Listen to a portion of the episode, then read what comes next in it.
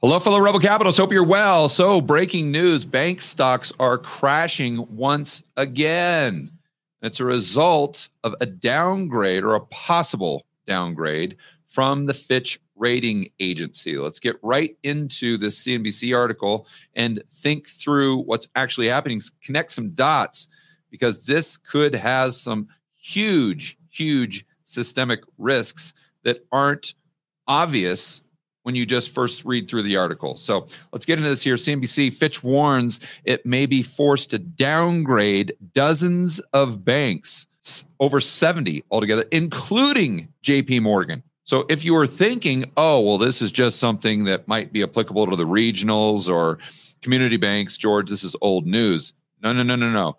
This includes the big banks as well. Key talking points Fitch ratings cut it uh, assessment of the banking industry's health in June, a move that analyst Chris Wolfe said went largely unnoticed because it didn't trigger downgrades on banks. But what they're saying now is uh, they Fitch is saying, although we're not downgrading them today, there's a high probability that we're going to be downgrading them in the near future. And if you are thinking, well, okay, George, what's the big deal? That's probably already priced into the market. No, no, no, no, no. You're not understanding that if they downgrade the big banks, they're going to be downgrading all of the banks. And that's going to move a big portion of them from investment grade down into not investment grade. And that could be a black swan that nobody is thinking about. We're going to go into that in just a moment here, but let's continue down through these talking points.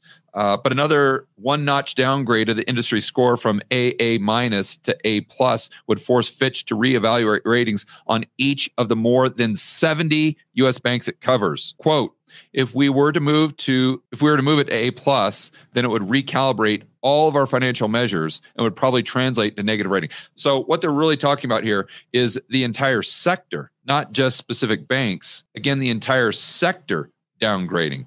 So let's get to the punchline. It comes in this pictograph right here Fitch Ratings Assessment of US Banks. At the top, AA minus, A plus, A, A minus. Here's where it gets interesting. This light blue, notice B, B, B, and then the gray right below it, BBB minus. Why is that important? Because this is the bottom of the tier, the bottom of the category that would be considered quote unquote investment grade. Once you go from BBB minus to BBB plus, now all of a sudden you're in the yellow, which should be red. You're in the no bueno zone, as I say on the whiteboard videos.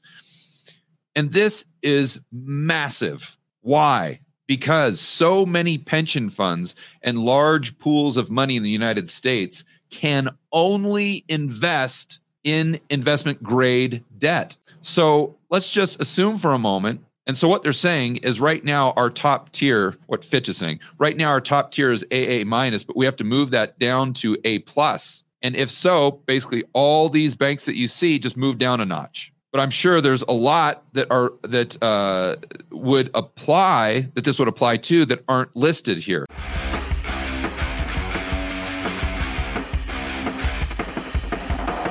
Hey guys, I want to remind you to check out Rebel Capitalist Pro. This is the incredible online investment forum that I have with investment experts Lyn Alden and Chris MacIntosh. It includes professionals such as Patrick Ceresna from Macro Voices. He specializes in options. Tony Greer, commodity trading.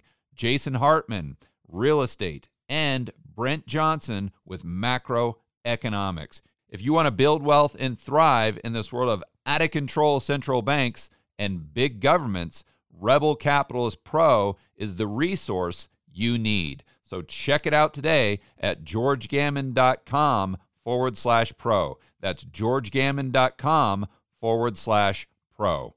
We'll see you inside with the fellow rebel capitalists that are taking their investing to the next level.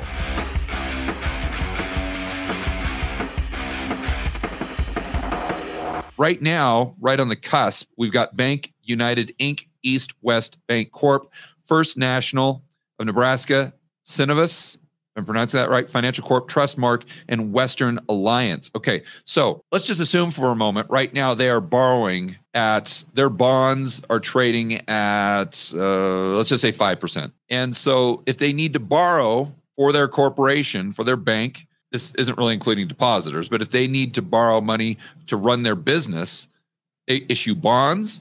Okay, they're doing that at five percent. If they go down to BBB plus, BB plus, then they're no longer investment grade. The interest is going to skyrocket, meaning the price of those bonds is going to absolutely plummet because all of those big pools of money that hold their debt right now, they're going to be forced by law to sell. So it takes out your biggest buyer. So it takes out the biggest buyer, inverse relationship between price and interest rate. That means price goes down, interest rate skyrockets. So all of these banks would have to refinance at, let's say, 10%. I'm just using that as a hypothetical instead of, let's say, 5%. Okay, well, how does that play out? Does that, especially when they're seeing deposit flight and they're having to pay more for their deposits and their net interest margin is decreasing? So, what I mean by that is they're, bar- they're having to pay short term for money, let's say, at, let's say, 4.5%. They're able to lend at 6%. Okay, well, six months ago, they could borrow deposit, they could pay depositors 50 basis points. So now all of a sudden they, they go from having to pay 50 basis points to depositors to let's say 4% just to make sure that they don't have deposit flight and they turn to the next Silicon Valley bank. But yet what they can lend out at remains the same. So their net interest margin, effectively their profit margin, has shrunk to almost nothing. While at the same time, on the uh, expense side of the P&L, they may be having to double the amount of interest rate they pay to borrow from the market to issue bonds. So this is a huge, huge problem, right? And again, I want to be clear Fitch has not downgraded them as of yet.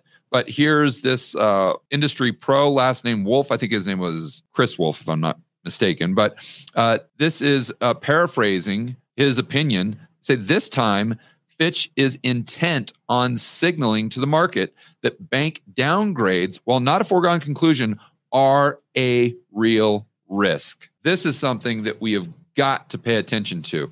And uh, the market is definitely paying attention to it because if you look at the price of the, like an ETF that looks at the regionals or the banks that would be in this category of going from investment grade to below investment grade, those share prices are are plummeting right now. Now they're not down 10, 15%, but they're down significantly, indicating that the market sees this as a real risk. And let's not forget, curve is inverted. Once that curve steepens out, if that happens as a Fed dropping rates due to some sort of crisis, due to the unemployment rate going up, well, what is that going to do to Fitch's outlook on the overall economy? And if their outlook sours on the overall economy, what is their outlook going to do for these banks that they're already saying are in jeopardy of getting downgraded? And it's just going to continue to increase the probability that that happens. And therefore, you have this domino effect. All right, guys, crazy stuff continuing in the banking system. As we have said on this channel for a long time, I think we're only in inning five or six. Uh, definitely haven't got to inning eight or nine yet. That'll probably play out maybe in the next six, nine months. So definitely have to follow this story. All right, guys, enjoy the rest of your afternoon. As always, make sure that you're standing up for freedom, liberty, free market capitalism. See you in the next video.